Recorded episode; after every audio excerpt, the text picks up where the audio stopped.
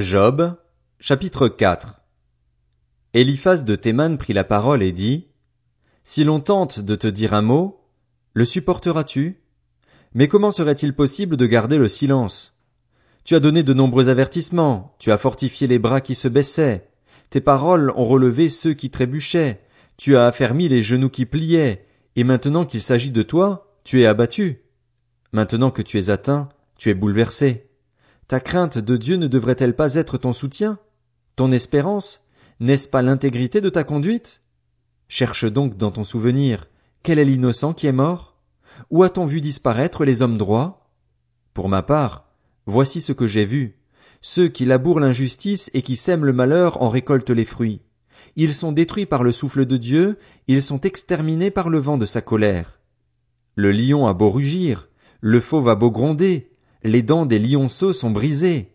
Le lion meurt faute de proie et les petits de la lionne se dispersent. Une parole est arrivée furtivement jusqu'à moi et mon oreille en aperçut les sons légers.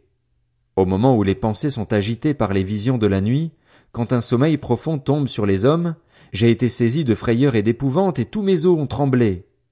Un esprit est passé près de mon visage, tous les poils de mon corps se sont hérissés. Quelqu'un se tenait là. Je ne le reconnaissais pas. Une silhouette était devant mes yeux.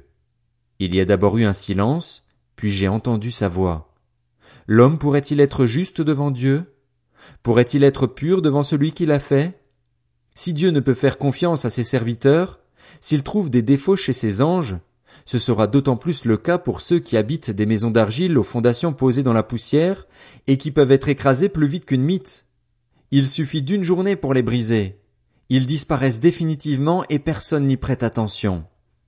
Le cordage de leur vie est-il coupé? Ils meurent sans avoir acquis la sagesse.